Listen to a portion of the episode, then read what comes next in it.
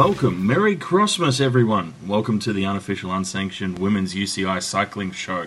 My name is Dan, and with me to explain all things mud, snow, sleet, stairs, rails, slipping, falling, climbing, sliding, running, and, and everything else is my dear friend Sarah. How are you? Hello. Hello. Um, we also have a very special guest today, um, the one and only Helen Wyman. Woo! Hello. Helen, if you don't know, is the um, she's the seven times British national cyclocross championship champion. She's the current European champion. Um, she's won the Koppenberg Cross twice, and that's an insane race. She's won races like Gieten, fifteen races she's won so far, and she's here to tell us all about the cyclocross. Um, hello, Helen. Good afternoon, evening, morning, depending on where you are. Excellent. Cover the bases. Well done. You're a seasoned professional, aren't you, Helen? Thank you. Thank you very much. Mm, mm. Um, um, I've got one one really important question that I wanted to lead off with, um, which is why or, or what what in particular drew you to cyclocross as opposed to um, I guess the the other sort of more um, traditional bike disciplines.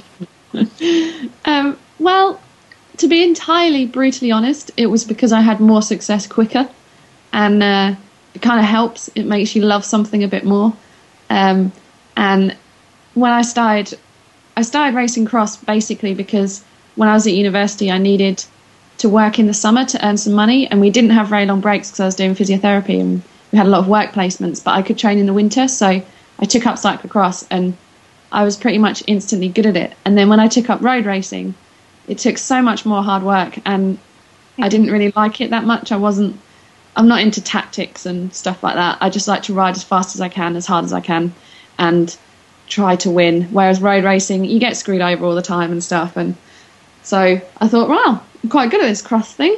And then I've kind of the rest is history, I guess.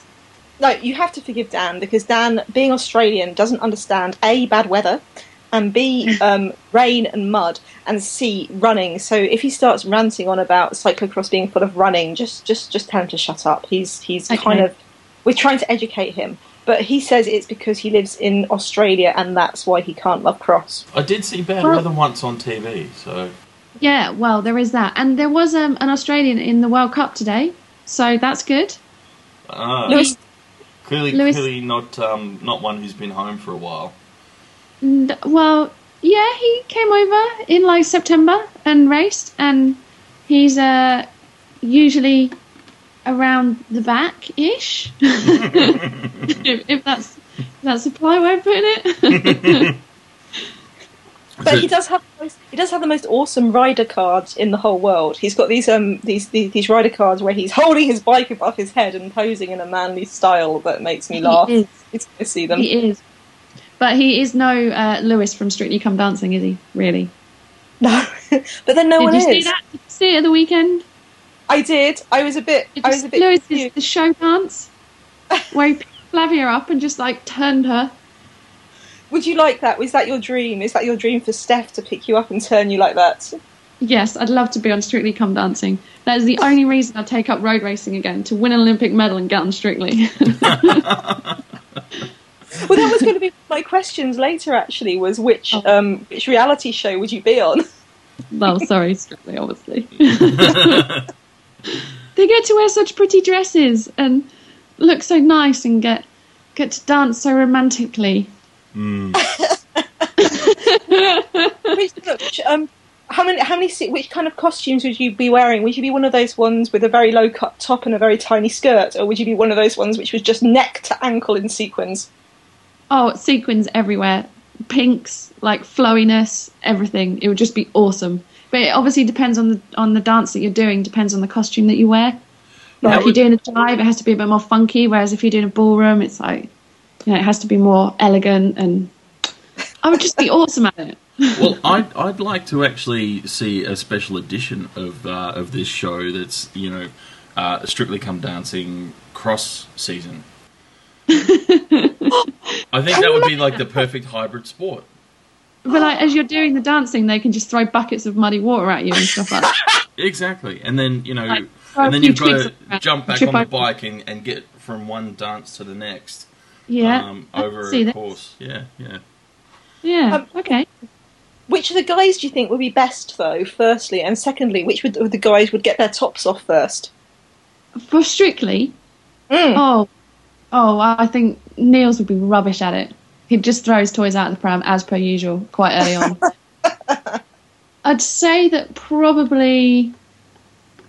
Ooh, Stibby would probably be pretty hot when he took his clothes off. That would be quite quite nice.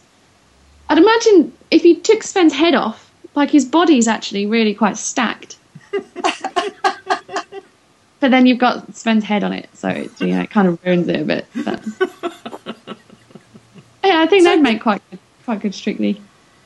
Which which do you think would be best at the pelvic thrusting? Pelvic thrusting. Wow. You know, I, am rumble- actually close to any of these riders, so I wouldn't really know. I'm not that kind of girl. I was going to say, Uh, Sarah, we're heading into very dangerous territory Yeah. now.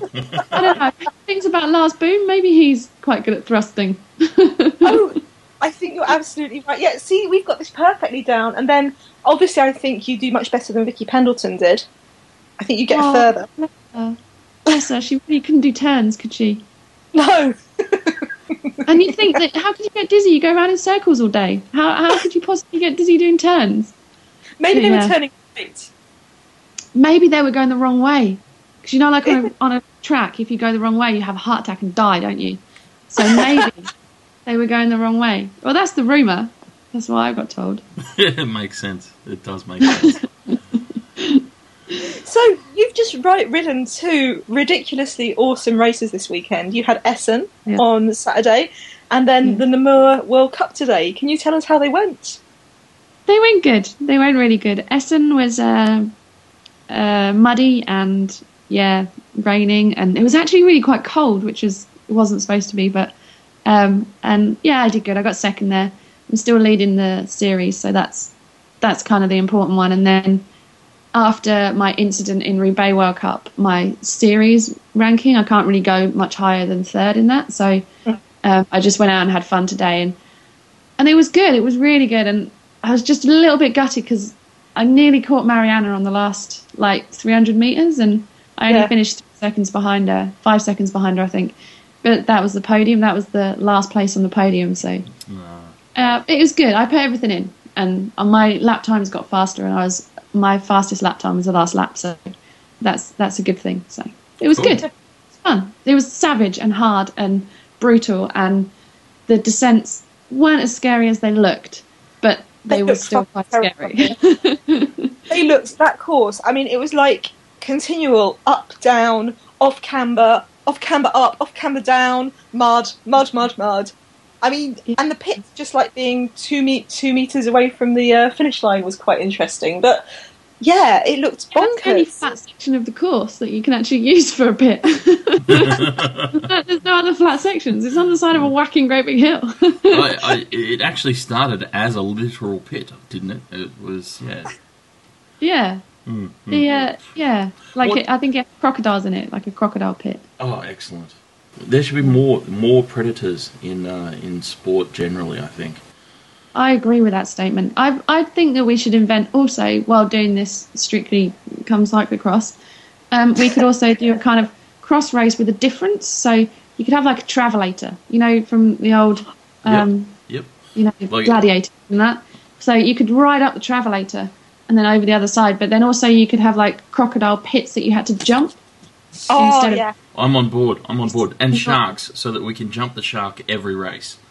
Yeah, but you could also have with the sharks. You could have a raft that you have to ride onto, turns into a pedalo, ride across the river with pirates, Oh, and then the other side. It, this could be just awesome. It could be a really awesome cross race. it- So it- on your bike, on your bike, you ride onto it, and then the wheels kind of click into the pedalo. Yeah. bits. So It you've got your hands free. So because it's balancing, you've got your hands free to fight off the pirates. Exactly. You can use your gunpowder and stuff. oh, this is genius. It has to happen. What about wolves? How do you how do you feel about releasing the wolves at certain sections of the course? yeah, you could do that in a woody section because you know that's their natural home. So Mm, mm. Let them Why not? defend their It's- territory. yeah, you could have like rings of fire, like steps of fire, and you have to run up the steps of fire and Uh huh. try not to burn yourself. That Yep, kind of yep. thing. Plus, there's always the risk of a, a puncture then because you know you melted your rear tire because you dragged it up the last three steps. There you go. There is that. The only problem is that if you did it in Belgium, it would rain the whole time and the fire would keep getting put out. But I don't know. I can be pretty determined about fire. excellent. Mm, I'm, uh, I'm sure we can make this happen. Uh, I, I'm very excited about this. Well, uh, this actually kind of almost negates my um, my next question for you, Ellen, which was, "What's your favourite kind of course?" Um, I think we now know. Really Yeah. deadly. I, I, I think all we need is Like- the addition of a couple of elements from like an Indiana Jones movie, you know. So there's the giant um, stone ball Oh. that comes rolling down the course behind you, or something. Yeah, well, uh, you know, you know, when normally when you crash, it's like, oh yeah, that didn't really hurt, did it? So if you added an element of actual possible death, I think it would make the event quite exciting. Really, Just Don't- a don't just an element. It, you know, it doesn't need to be a element. feature. Just an Yeah. element. Yeah. Just a just a real. Oh shit! Oh shit! Oh shit! Oh shit! I can't hit that line wrong. I might Yeah. die. oh shit, we've lost another rider this week. Down to six in the field now. Getting closer and closer to that top spot. Yes. So Yeah. pushing people into the barriers would work really well if the barriers were made of piranhas or something. yeah, actually spiked. Mm, That yeah. pierce someone on it, and they're just Oh. stuck there. Impale, Impaler Alley. Yeah. oh my goodness. Then you could even have at the end of it, the person that wins, you could chop the head off and put it on a pole as like the winner. Every trophy unique. yeah. Oh. Oh. Maybe you could do it for the first lapped rider. You could cut the first lapped rider's head off and make it the trophy for the winner. That would be There you Probably. go. There you go. Better. probably better. Yeah. Have a trophy cabinet full of the uh, the heads of your enemies. That's something both Marianne Vos and Sven Nys don't actually have yet. Yeah. Be like, darling, Well- your trophy has got flies on it again. you, you don't know that, Sarah. They may well have cabinets full of the heads of their enemies. Oh, okay. That's very true. Oh. So what, what what what is seriously what's your favourite type of course? What do you like riding on best?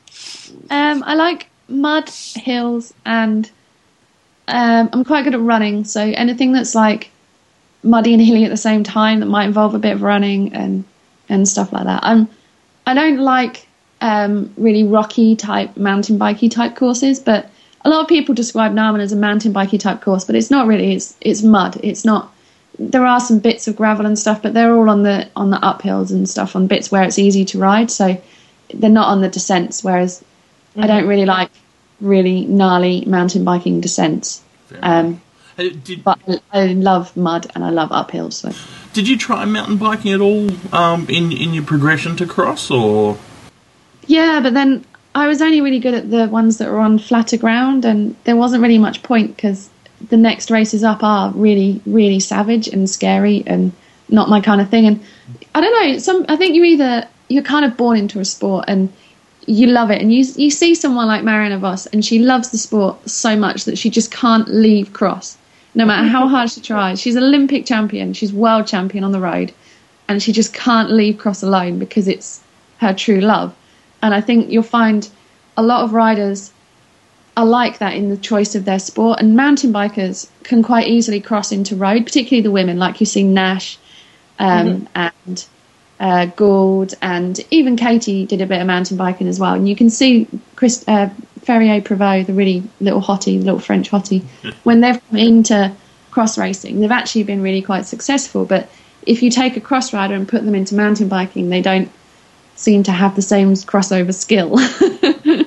and I fit that category. fair enough? Fair enough. Well, I mean, there's there's a lot technically um, that's different between those two disciplines. I mean, the the bikes are set up very differently and that sort of thing. Um, and and I was actually going to ask you. Um, how how is the cross bike like? What's what's the main sort of differences in the, the basic setup on the cross bike versus the road bike?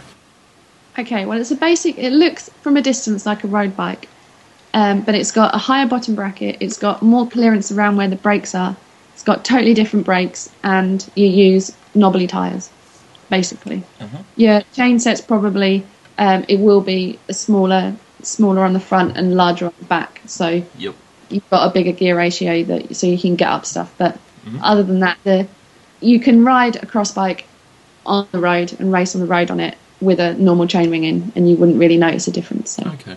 And is there anything in particular, like with your setup? Like, I know, do you have the saddle a few mil lower or something like that, just to make it easier to get on and off? Or I don't because I train a lot on my road and cross bikes and intermix between the two, and so for me, my cross bike is set up exactly the same as my road bike and vice versa.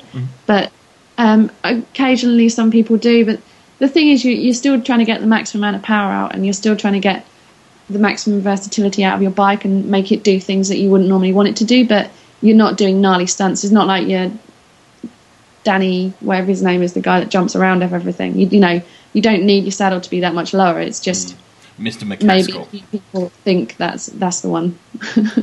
so maybe a few people think that if you put it a couple of centimeters lower, it's easier to jump on. But when you jump on, you clear your saddle properly anyway. So Yep. uh, it's pretty much set up the same. It's just the the frames got very slightly different geometry, so you'll find that the reach is a little bit less, but that's the frame itself, really. Cool, cool. Um, and is there any particular secret um, bit of setup on your bike, your cross bike or whatever that that you think gives you a special edge? Um, hint: Now's a chance to lie and tell everyone that you put your saddle way down. Yeah, no, I have just the best people in the world provide me with stuff, and my bike is on the weight limit for the UCI, and anyone that picks it up is just like, wow, that is awesome! It's so light, and I have the best tires, and I like we uh, we work with a company that makes that works specifically with me and Steph to design new ranges of tires. So we made one this year. We got the guy to make it, which is a cross between a mud and a and a. You have different treads on on the tires for racing. So if it's really dusty and dry, you have like a file tread, which is much with no real knobbles on it. So you you don't because you don't need the grip. So you're reducing the resistance so you can go faster. Mm-hmm. And then you have an intermediate tire with a bit of knobble on, and then you have a, a mud tub which would have really thick knobbles on it, so you get traction, you get grip, you can go around corners fast, that kind of thing. But there's a lot of courses, particularly in America, where the corners are a bit slick, but the straights are really fast. So you actually want the fast tire with the mud on the edges. And so Challenge made a, a tub especially for me, so I could try it out based on what me and Steph gave them as feedback. And so I do work with awesome people, and Kona are amazing. Their bikes are just out of this world. They're they're designing a bike for 2014, but we get to use it next season, which has got disc brakes on. And the stuff they were talking about when they were designing it is just stuff that hasn't even made it into mainstream cycling yet. And they wanted to put it on this cross bike. we're like, okay, but how can I fix it? but like, so the, the people I work with just are really like at the forefront of everything they do. So That's really cool. Really. So cool. does this mean does this mean that when it's the Worlds, you'll be on special Worlds edition Helen Wyman tyres? Um, well, it, de- it depends entirely on the, it. If the when we raced the Louisville course, Louisville, as you're supposed to say it because you in like the deep middle Say of the country, again? whatever. Louisville. You kind of Louisville. missed the S. So in Louisville, um, if the conditions had been the same as they were when we raced, which is not going to be, it was 20 degrees, but um, we would have used a, a file tread, which is like the fast tread. But if it got a little bit slicker, there's quite a lot of off cambers and stuff like that, and quite a lot of um, tight corners. So you'd you'd want to use this special tire, which I've already got set up. So it kind of it depends entirely on the course. If it's muddy, it's just going to be brutal and just ride as hard as you can type course, which you don't really need much skill to get around corners when you're only doing 5k an hour. Really, it's kind of Uh-huh. well, you say that. true. So what's I mean, what does it look like? I mean, because having the um, Worlds in America is such a is such a big thing, and obviously Yeah. you've had your um, little your American season this year and last year. Can you Yeah. tell us a little bit about the Louisville Louisville course? Um, it's a really good course actually. There's really good sections. It's all quite technical. There's lots of step run ups and like uh, there's uh, like a stone run ups. So big paving slab stone things and you can run up them. And then a couple of guys rode them, which was quite awe-inspiring. There's a video of Adam Craig doing it, and that's pretty impressive. But and it then it's got a field, and the field is a a little bit less exciting. it's just a few straights, really. But the, the, all the technical stuff comes just before the finish. So I think that will make it quite exciting. And there's a little sand pit and stuff in there. And depending on the way they run it, so whenever you go to America, they because it's such a, a massive country, they run two events on the weekend. And the first day they'll run it one way, and the next day they'll run it the opposite way. So when we were in Louisville, Laura, they did uh, both days. They did both ways. So you know, depending on one day, the second day was definitely harder than the first day. Um, but it was slightly short laps. There, I think the elite guys were lapping in just under five minutes, which is normally it should be between six and a half and eight, really. So, again, they might have to change the course a little bit, but yeah, it, it's half of it is really American, and the other half is way too European. And I said to him, you know, for years the Americans go over to Europe and they get treated like second-rate citizens, basically. If you're not Belgian or Dutch, you're not really going to fit in, and it takes a long time to be accepted, particularly as a guy. And these guys like Tim Johnson came over and got on the podium at I think under 23 worlds, and Jeremy Power's been coming over, and JP's Jonathan Page has been here and racing and got second at worlds, and still they still get treated like you're illegal immigrants, basically, and so for years they've done that. So why don't America gets this opportunity to show Europe how they run cross, how they do their cross races, and they should make it a million corners because that's what America's about. They should put no straights. They should have loads of technical stuff, and I think it, it should be as American as humanly possible because you know today the junior race first and second were American juniors, which is amazing. So they need to make their course suit those juniors. They need to make their course suit Jeremy Powers. Jeremy Powers doesn't have the strength to compete with Sven Nys, Kevin Pauwels, Niels Albert, unless you put 150 corners in per lap. And he doesn't mm. have to use so much power to do it. So, you know, I think, and Compton, yeah, Compton could win whatever, really. You know, she's really strong this year, so I don't think it really matters for her, so ignore her and make it suit your juniors, your under 23, and, your, and you know, because you're not telling me that eight Belgians in the top eight at Worlds last year wasn't making a course that suits Belgians. On Koksijde. yeah. So, exactly. So, I think personally, I think they should put more corners, but other than that, I think it's half of the course is really American, which is really cool. Well, that's American- that's an awesome revelation, though, um, and and discussion of uh, several things. I mean, first of all, you heard it here, folks. Uh, in Louisville, they go both ways. Um, but also, well, I bet they don't. Not in Louisville. that but, would not uh, be acceptable. but also very interesting because um, it, it is one of those things that I think you know we all sort of know. Everyone kind of sets up the course for the home team, um, yeah. and and it is kind of weird that that they haven't done that. Um, you know, for for this um, worlds and. Um, I, I just, uh, what sort of response did you get when you when you said to the organisers that you thought it would be more American? Like, did they um, did they have a reason or? They kind of felt that it should be a bit fair, which is all really nice and everything, but you know, the I, I spoke to a lot of the riders, and a lot of the riders kind of said the same thing. To be fair, and you know, when these guys kind of it's, it is a good course and it is a great venue, and it has the possibility to be an awesome American style course. And I think the Euros they just thought that you know we want to make it a bit Euro friendly, but mm. at the end of the day, the Americans are contributing to cross as much, if not more, for the women than Europe contributes to mm. cross. And and I think personally that you know these guys they come over every every World Cup they fly over. They're they're um, they're at a loss already because their legs feel tired from the travel. They don't they're not in their home country. They don't get to sleep in their own bed the night before a World Cup like most of the Belgian guys do.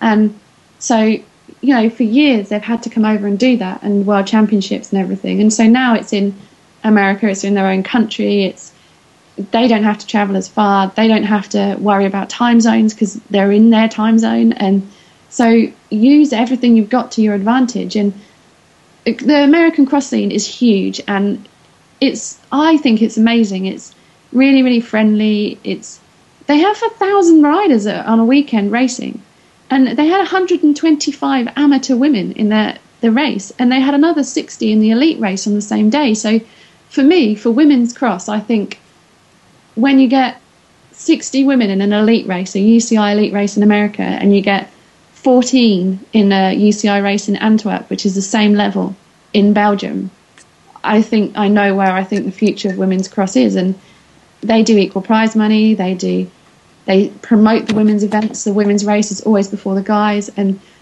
for me personally, I think, yeah, maybe men's cross it's so dominated and the money is so much in Belgium, but for women, I think, you know, we went back to America the second time to do the Louisville course and to do a three day race the weekend after the Jingle Rock Cross. Mm-hmm. And we were, we went there purely because I could get more prize money than I would start money and prize money for five races in in Belgium than I could from five races in America. And I got fourth in two of them and won the other three, and I made like double the money.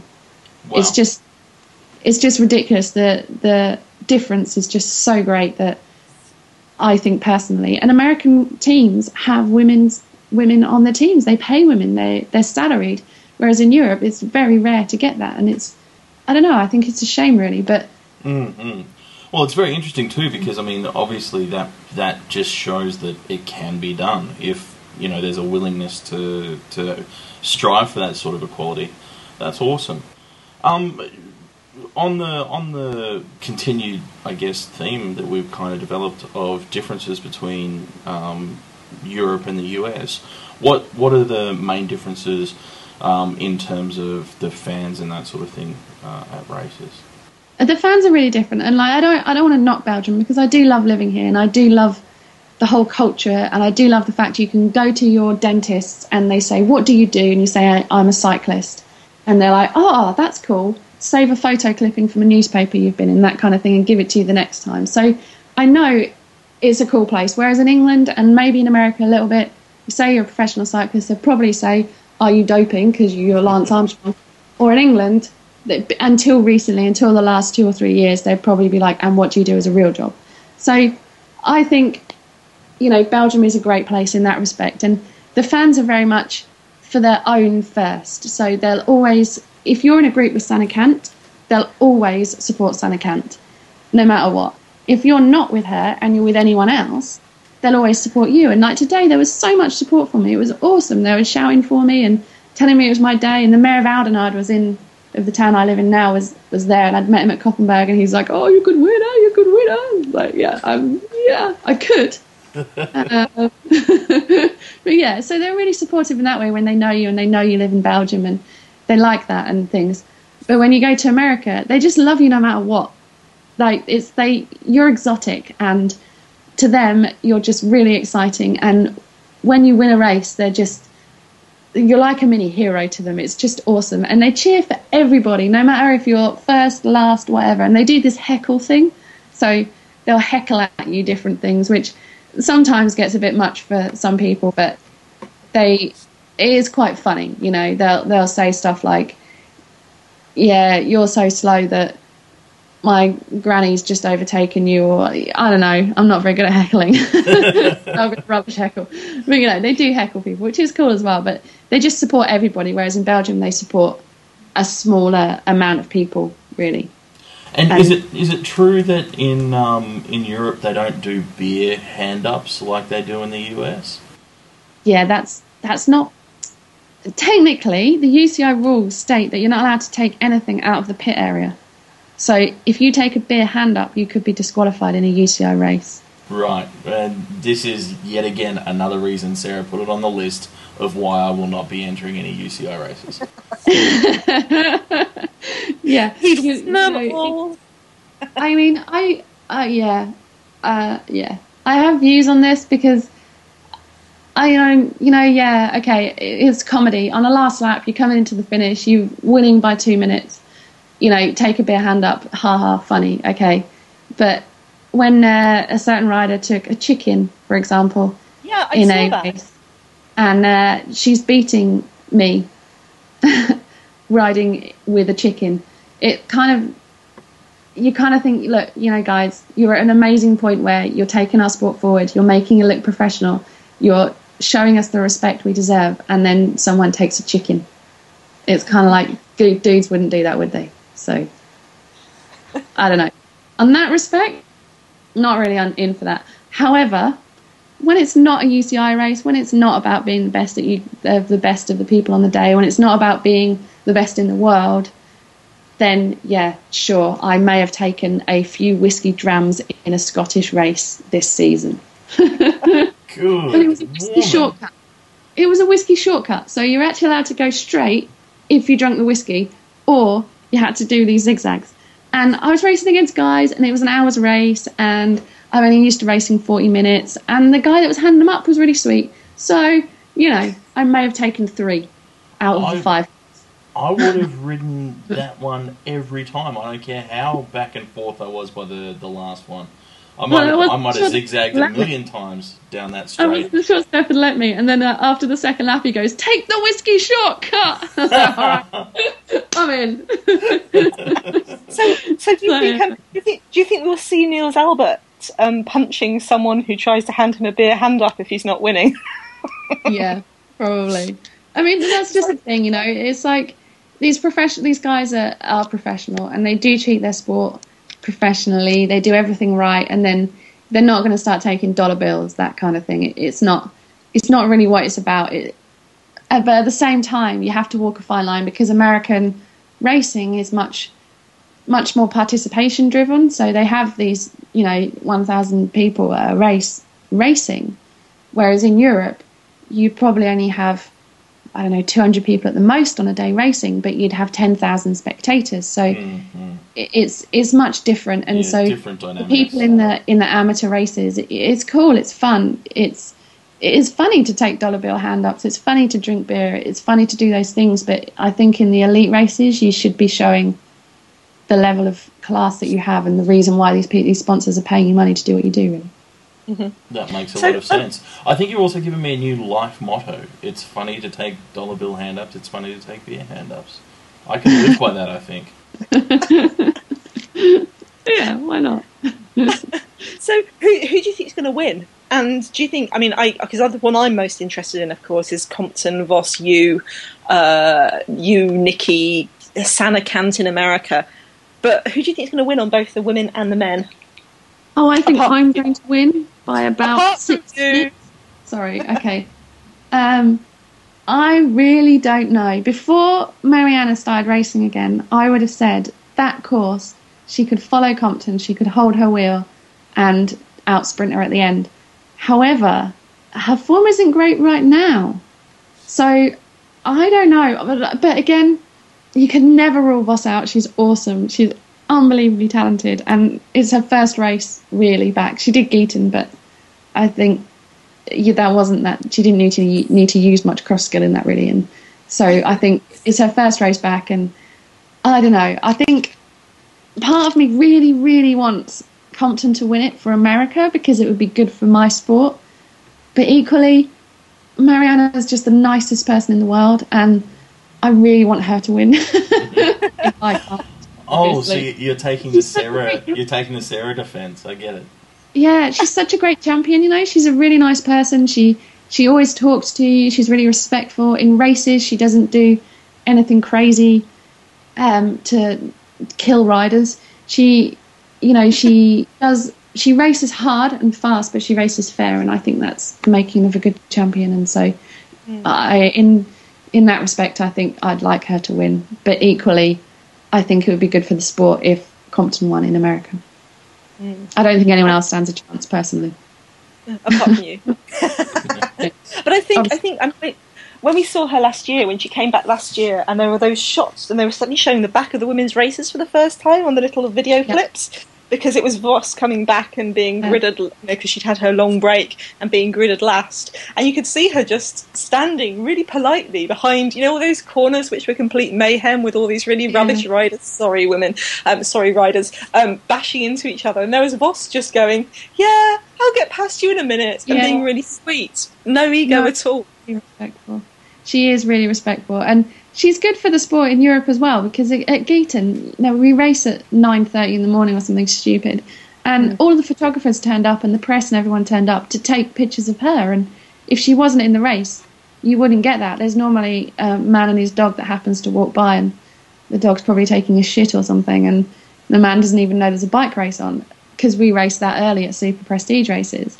And so I know it's good for the sport in Europe as well when she does race and when she does win those those because she has such a big name. But I don't know, maybe the future of our sport is in American. in that case, Katie has to win. But yeah, I don't know. In terms of the men, Jonathan Page, he's going to win. He's going to get it Yeah. right. He's got it right once before.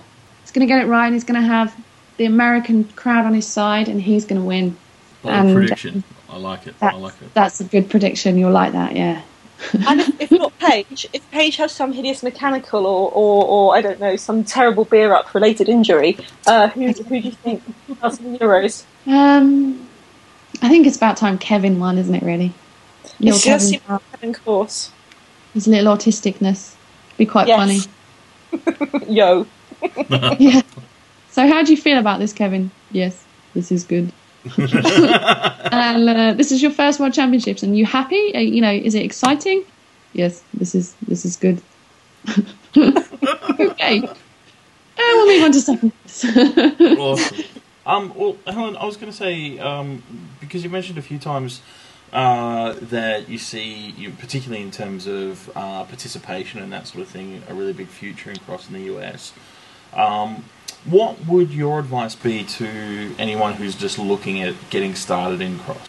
Um, well, it depends where you live, really. If you if you live in an English speaking nation, then just go out and ride a race and have fun and soak it up and enjoy the atmosphere. And because it is a great atmosphere and you make really truly great lifelong friends. And I think just you will. People are friendly. They'll just talk to you. You'll get information and just learn and and it's fun. And and always enjoy it and then if you want to take it seriously because you're only good at it then yeah, it becomes a bit different. You'd need different advice. But if you lived in in Europe, you'd probably you'd probably want to go to the smaller races first because the big races are really quite overpowering when you first race them. And I I remember my first race in Europe was a World Cup in Zolder, and people asked me for my autograph, and I was 19 years old, and I didn't even know there was this world outside of England that did sport in this way, and there must have been 20,000 people. It was around Christmas time. It was it was just crazy and I was so overwhelmed by the whole experience that I probably didn't actually perform very well. So if you were going to Europe, you should probably at least watch some videos first. And what what do you think? I mean, because at the moment, looking at the world, looking at the results this this year, you say America's the future for Britain, for for oh, Yeah. future for cross, but uh, oh my god, the British women! yeah, It- right. what what do you think the secret of the success is of British women in cyclocross? Because there's you and Nikki and Gabby, and it's just it's just that you're always on the podiums, and it's really really really exciting. Well, we have always been good. Like Louise was second at Worlds in 2000. It's, Mhm. it's no surprise that British women have been good. It's just that once we've got good now, we move to a different country to do it.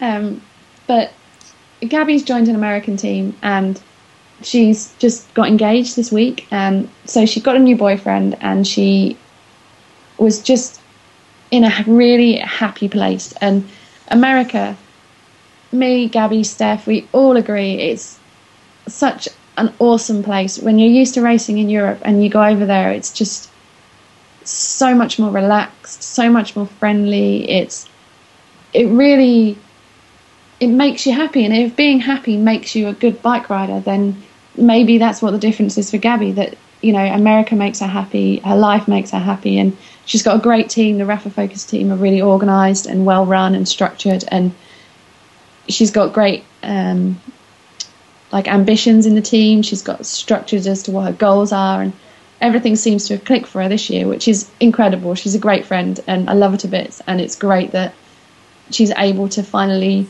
reach her potential because we've Mm. known all how good she is, and then suddenly this year she's just backed up result after result, which is awesome.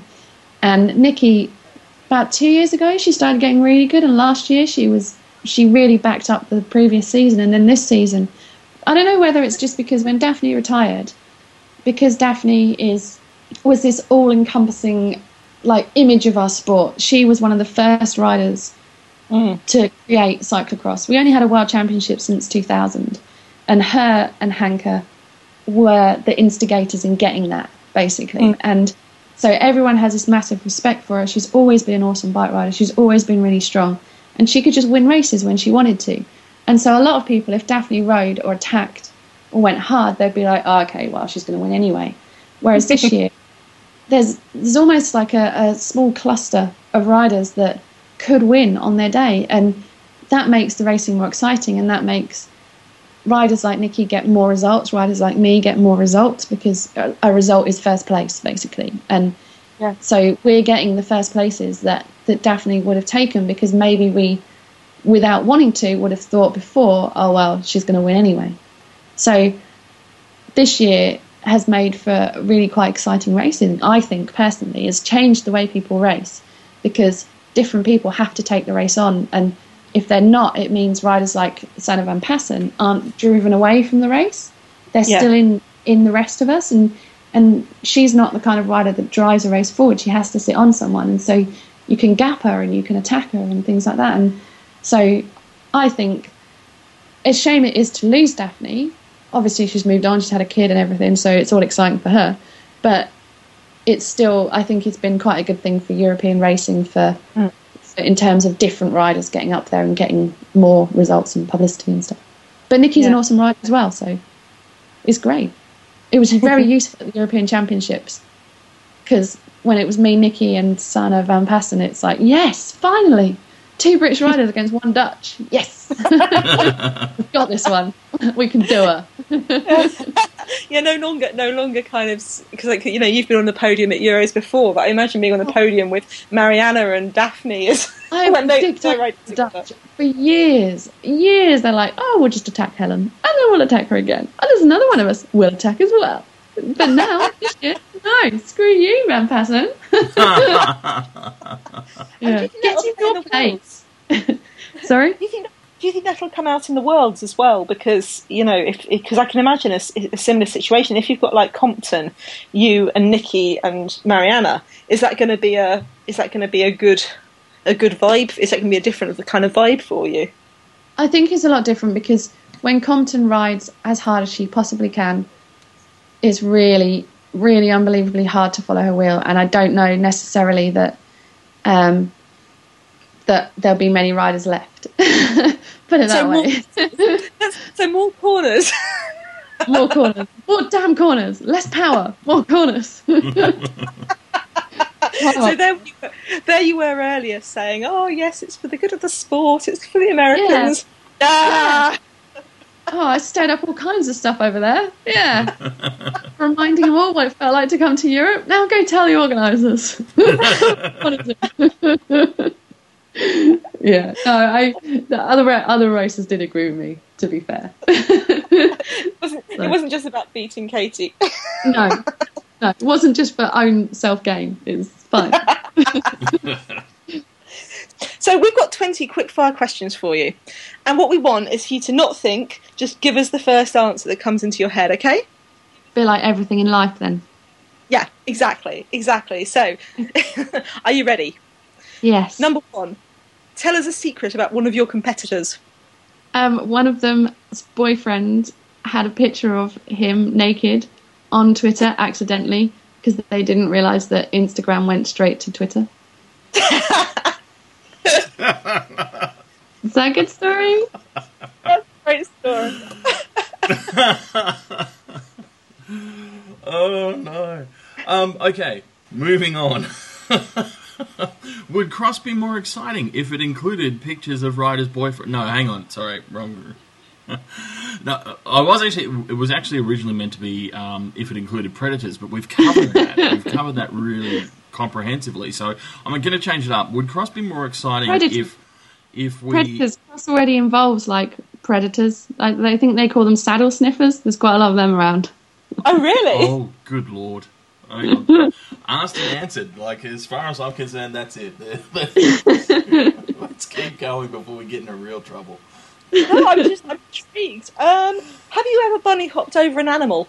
Um, no, but I did once stand to tread on a loggerhead turtle when I was on holiday in Zante, and I was really, really drunk, and I thought it was a step, and then I got to the bottom and it moved, and I thought, wow, I'm more drunk than I think I am, but it was actually a loggerhead turtle, which are an endangered species, and you shouldn't really be standing on them. Brilliant. That that's a pretty bloody good story. if if you were stranded on a desert island and could only bring Pat McQuaid or Lance Armstrong, which would it be and why? Oh, uh, it would probably be Lance Armstrong because I think he'd know how to forage for food better. Okay. Not Pat, because you could barbecue him more easily. Yeah, but he'd be all fatty, wouldn't he? I don't really like the fatty bits on meat. Okay. Um, what's the best thing about being married to your DS mechanic and general manager? He's hot. What's, what's the worst thing? Oh, Yeah. What's the worst thing? He uh, would sit in a room and fart all day, and then I would do one fart, and he would be like, "Oh, that's disgusting." That's probably the worst thing. So, what's your favourite kind of cheese? Uh, cheddar. What's the best depth of mud for a cross race? Ankle deep, mid calf, or you know just covering the wheel rim? Uh, I'd say wet, ankle deep. Not Okey-dokey. sticky ankle Now- deep. There's a difference. Mm, Okay. okay. Wet. So Ankle- mud consistency matters. Okay. It does. It does make a difference. Okay, apart from if you take out of the fact that you've won, yeah, about because obviously you want to beat everyone. Who's Yeah. the rider it makes you happiest to beat? Oh, happiest to beat. I would probably say that would have to be Marianne, just because she's so awesome, and so when you beat her, you know you've got a result. Okie dokie. Cool. Which cross fans are the craziest? European, American, Asian, or Australian? I have to say that the Americans are probably the craziest. they they do crazy, quite quite crazy things. So yeah, I'd have to probably probably say American. Follow I- I- up question: What's what's the strangest deep fried thing you've eaten? Um, I haven't really. Oh, I made how my own spring rolls once. They You- weren't that great. Wasted your time in the US. That's all I'm saying. Okay, sorry. Now we know that you've got two men in your life, right? You've got Steph, your husband, and you've got Harry, your mascot. Yeah. So, Harry Maguire. if you could only keep one of them, which one would you keep, and why? I couldn't possibly answer that question. You can't separate the pair of them. They are one. They are my family. It'd be like saying, "Would you like to keep your child or your husband?" It's like, well, okay, I have to shoot one of them. Which one do I shoot? Great. I couldn't. I couldn't separate them. They are. Harry has the personality of Steph, and so therefore he is Steph. But at the same time, I I would be pretty sad. Harry can't cuddle me in the same way Steph can, so that would be pretty sad. So I'm afraid I wouldn't ever have to make that choice. I'd kill myself first.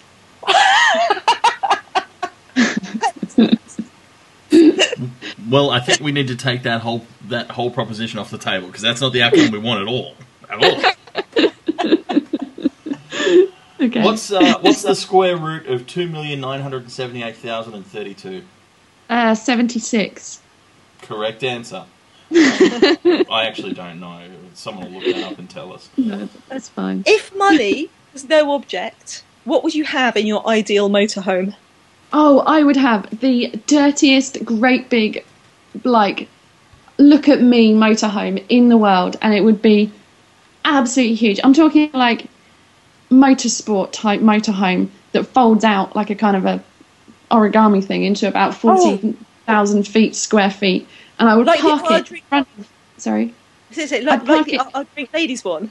no, bigger, bigger and better, like the ones that fold out and become Yeah. dining rooms and kitchens and everything, all in all in one thing, which is about five times the size of the A drinks one, and you would turn up to a crossroads and you'd park it in front of Sven Nys and you'd just go, yeah, suck on that. and take up the entire parking, basically. It would be awesome. I would be truly have awesome. Oh, I'd have a couple of bedrooms. I'd have a smart car. I'd have washing machine, tumble dryer, I, satellite TV, internet, everything. It'd just be awesome. I'd probably have a mini bar for all my friends come along watch. Would you have a jacuzzi? Yeah, oh yeah, jacuzzi would be awesome. I could do that. Although, yeah, why not? Why not? I'd have a jacuzzi, and I'd have like, you know how when they have like hospitality places, like Monster Hospitality. We, we've got a friend that does a MotoGP racing, and we went to watch watch him at Silverstone, and he's got this Monster. He's sponsored by Monster, so he's on this hospitality thing, and there's these really hot women serving you coffee. I'd actually have it as really hot men serving coffee in my hospitality suite, which come motorhome. It, it would just be awesome. I'm telling you, it'd be bigger than my house. Not that my house is that big, but it'd be like bigger than my house. But it would just fold out into this thing, two story, that kind of thing. It, ah, be awesome. Cool. Would you be interested in um, writing and and launching a summary beach-based version of cyclocross in Australia? Yeah, that would be cool. Where where do I sign up to this? Well, I, I just made it up today, so it's going to take a bit of work. Um, but on the upside, we've got all the, the poisonous animals and sharks and things that you could possibly Oh, yeah. want. So, you know, uh, it'll be a pretty exciting series when it goes. It would be. It would Yeah. be. It'd be cool. Yeah, I'd be well up for that. Especially because I like sun, so that would be good. How would Which you is a- know? Yeah, I mean, you never get to see it, do you? I know. Well, I, re- I went to Spain for two weeks training. I, li- I like to do stuff like that, so you know, it reminds me that it's there, and then I can survive another three months without it. Okay. What's the most embarrassing thing that's ever happened to you in a race? Um, embarrassing. Mm. I don't know really. Um, got beaten by oh probably crashed in a race and then but landed on my face and then I had like an entire face pack on. That I don't know. That I guess that embarrassing. I don't know. Maybe getting beaten by a rubbish bike rider. That would be embarrassing, wouldn't it? But that's never happened to you. So. That's never happened to me. Yeah. Yeah. I mean, I've won 15 races. Well, apparently I won 16 races according to the commentator today. I was like, all right, cool, I'll take that. I'm swearing it's only 15, but I'll take that. this season. Yeah, I'll take that. But yeah, Awesome. I, don't, I don't know. Embarrassing things don't really happen in races, I don't think. Well, in that case, what's um, what's the best technique for carrying your bike when you're when you're running a section? Um, if it's a, a long enough section, so more than 10 metres, you'd put it on your shoulder and carry it. And there's different ways to carry it. So you can put your arm around the front, you can put your arm around under the, um, the bottom down tube of your bike, or you can put it over the top and hold onto the handlebars. There's different ways, but it depends on your bike frame, on your size, on your arms. Like girls have shorter arms, apart from me, I'm a bit like a monkey. But we went to Gibraltar when we were in Spain, and they had these, you know, like Gordon the Gopher style monkeys that are like hang down things with really long arms and legs and like half a body that's not really existing body, and then on it. And then as we were walking down the street, Steph was going, "Oh look, there's you! oh look, there's you! Oh, look, there's you!" it wasn't very funny, but anyway. so yeah, girls tend to have shorter arms, and so they would use a different technique to guys. But yeah, on your shoulder for running Cool. Okay. How often does it rain in Belgium? every day. Brilliant. All right. Now, picture this, Helen. Uh, a hypothetical scenario. The house is on fire. You're upstairs, and Steph can save you or the last bag of Haribo in the world. Haribo. He means Haribo. Haribo. Yeah, I got that. Um, which would he save? Oh, he'd save me every time. Yeah, he'd let the last last bag of Haribo in the world go. Yeah. Okay. I'm more special than Haribo. If it was Harry or me, it'd probably be a much difficult, more difficult decision for him. Well, However, we've, we've noted both of these down, so when we get to Yeah. to interview him, we'll uh, we'll find out what his answers are. yeah, he'd save me every time, or there'd be trouble if he didn't. I'd be dead. I'd haunt him forever. I'd be good at haunting as well. What would you do? Would you be um? Would you be the kind of poltergeisty one, or would you just be like the scary? Or would you move? Or would you just be the scary dreams thing one? I'd probably just come around and sit by him and talk at him, like 24 hours a day. Just because I wouldn't do anything that would be really scary, because it wouldn't scare him. But I would do things that would really be annoying. I'd move bits of paper and stuff and put them in different places so that. And then maybe think maybe he's- fart once an hour or something like that. Oh yeah, oh I could do that. just a silent farting ghost. That would be awesome. it's like the best ghost ever. yep, I would do that. That's a good plan. If I ever die before him, I'm going to haunt him that way. So, um, penultimate question. Apart from Strictly, if you could be on a if you could be on a TV show, what TV show would you be on? Oh, uh, wait, you have to remember we don't get ITV in Europe. so I don't really know any other ones. I, well, is this I'm a Celebrity, Get Me Out of Here, isn't there? But they have Yeah, to no, eat it could be on things. any, it could be on any TV. It could be um, it could be a drama. You could be a character in a drama. Oh, Or- I could be, I would be um, uh, Lizzie in Pride and Prejudice. oh, good Yeah. answer. Because she's call intelligent, and she's pretty, and she's respected by her husband. Yeah, clearly fiction. I mean, um, cool. Yeah. Uh, now, Helen, this is the most important question of them all. Uh, your entire grade will be based on your answer to this question, so pay close attention. Okay. If you win Worlds in Kentucky and win your weight in bourbon, can I have Yeah. it? Um, yeah, I'm gonna have to fight Steph for that one because he's like compiling a drinks cabinet from wherever we go in the world. So when we went to Louisville last time, we came back with some uh, not bourbon, it's something else, something else they're famous for. And then when we went to Spain, we came back with some um, port. And when we came back from America in a different place, we came back with some rum. And so he's kind of getting this drinks cabinet. And Dave, my mechanic at for Kona, who's going to be there, is going to take him out and find the best local bourbons. Bour, bourbon. I don't even know how to say it. I just think it's like the biscuits, those bourbon biscuits. They taste really good. Uh, so he's going to get that. So uh, unfortunately, I could probably let you have like a little small bit of it, but he's going to want the heavy bits like the legs and the arms. You can have the body weight in my body weight, but not like the legs. Okay. And he'll have the legs and arm and head weight because that weigh more. That's a passing grade then. Uh, yeah, I'll allow it. I'll allow it. Thanks. What does Cactus Jenever taste like? Oh, it's horrid. It's really horrid. I've now got two bottles of the stuff.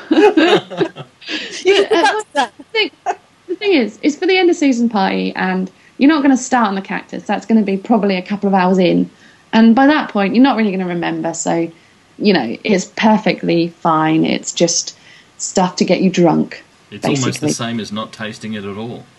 Yeah, you're not. Yeah, it, it's the kind of thing that makes you go, oh, oh, oh, oh yeah, let's have another one. You know, that kind of drink. Uh, And- fantastic. but you can get really nice jenever. You can get chocolate jenever and vanilla jenever, and they're really nice. Oh, I had that hazelnut one at Koksijde, and that was amazing. Yeah, they are really nice. The jenever one just tastes like I don't know, weird, sharp. Excellent. Well, um, and is there anyone you want to, to any, anyone you want to shout out to before we before you leave you tonight? No, just Merry Christmas to the world. Helen's a little We're bit. allowed to sing. Steph is uh, is actually a Christmas Scrooge, and this year the Grinch has put up the Christmas tree and put the decorations on it with the help of Hugo, and we're allowed to sing Christmas songs on the way home today. I mean, how non-Scroogey Grinchy is that? Oh, wow. The Only thing is, we can only do like, a verse, a verse and a chorus of most songs, and most of the time it's just a chorus. So has he um has he been has he been replaced? Have body snatchers grabbed him then? no, he's just nice. He's just nice. Oh. Well, um, thank you very thank you very very very much for your time, and uh, good You're luck with the with good luck with terrifying Holy Week and winning the world and all that Yeah. exciting stuff. Thank you. And uh, yeah, stay. I I was you know normally I'd say you know stay stay on your bike, stay dry, stay safe, and all of that sort of thing. But it doesn't really apply to this philosophy of cross, does it? So stay muddy. Um, may you only fall over in in soft things, and uh, yeah, not have a mechanical outside of the pit area. Thank you very much. Uh, look forward to look forward to seeing how uh, things go for you in uh, the next few races. And thank you very much for spending some time with us today. No worries. Thanks, guys. Bye. Bye.